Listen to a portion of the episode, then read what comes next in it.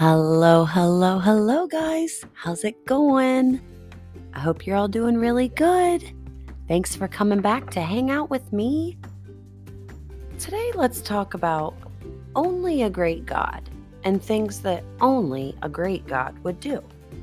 In the book of Luke, the first chapter, and the 50th, 50, 50th verse, it says, God will always give mercy to those who worship him Guys, God does not save us because of what we've done.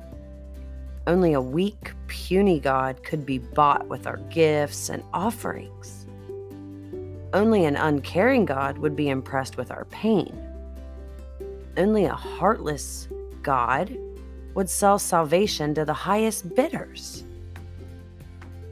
But only a great God would do for his children what they can't do for themselves save them be very easy for God to put some rules on what we have to do. And if you do this, and if you act a certain way, and if you never mess up, and if you all have the same likes and interests, then I'll save you. If he put conditions on it, he wouldn't be such a great God, would he? But he is a great God. God gives us his joy when we give ourselves up to him, not when he defeats us. The first step is getting to getting his joy, is asking for his help, admitting that we've sinned, admitting that we've messed up, admitting that he's holy and perfect and we're not, to realize that we aren't good enough for heaven. But he loves us so much, he wants us there, doesn't he? Those who choose to follow God understand that they can't get to heaven without his help. Those who choose to follow God ask for his forgiveness for all the wrongs they've done. And because God is so great, he doesn't just forgive them, he calls them his children. He doesn't just forgive us, he looks at us as his children. So there are lots of different religions in the world, guys, but there's only one way to the true God and to heaven, and that's through Jesus. Jesus said in the book of John, chapter 14, verse 6, I am the way, the truth, and the life, and no one comes to the Father but by me.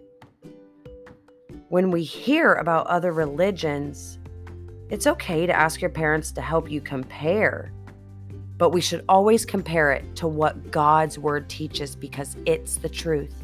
And if it doesn't contain Jesus, then it's certainly not the truth.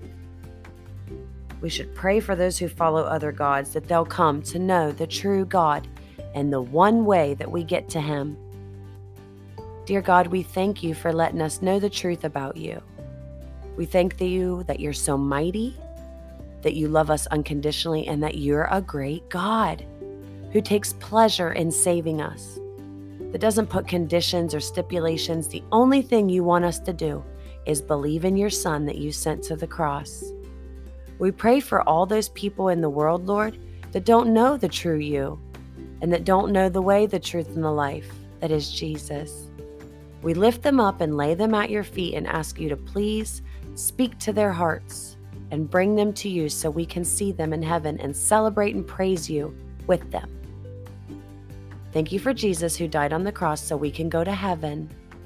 In Jesus' name we pray. Amen. You guys are so special, so loved, and I'll see you tomorrow. Go, Jesus, go.